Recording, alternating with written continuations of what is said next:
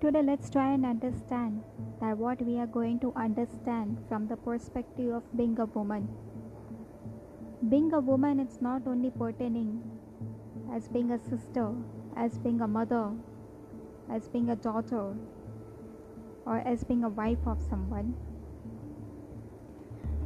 Today, highlighting upon the issues what justice are we making towards the role of the woman in the society. Nation addresses only certain issues, neglecting the part and partials of the justice which is made to the woman. Let's stand united as a nation, as a people, to give justice to the ones who has been not getting or who has not yet got for all the decades of the life.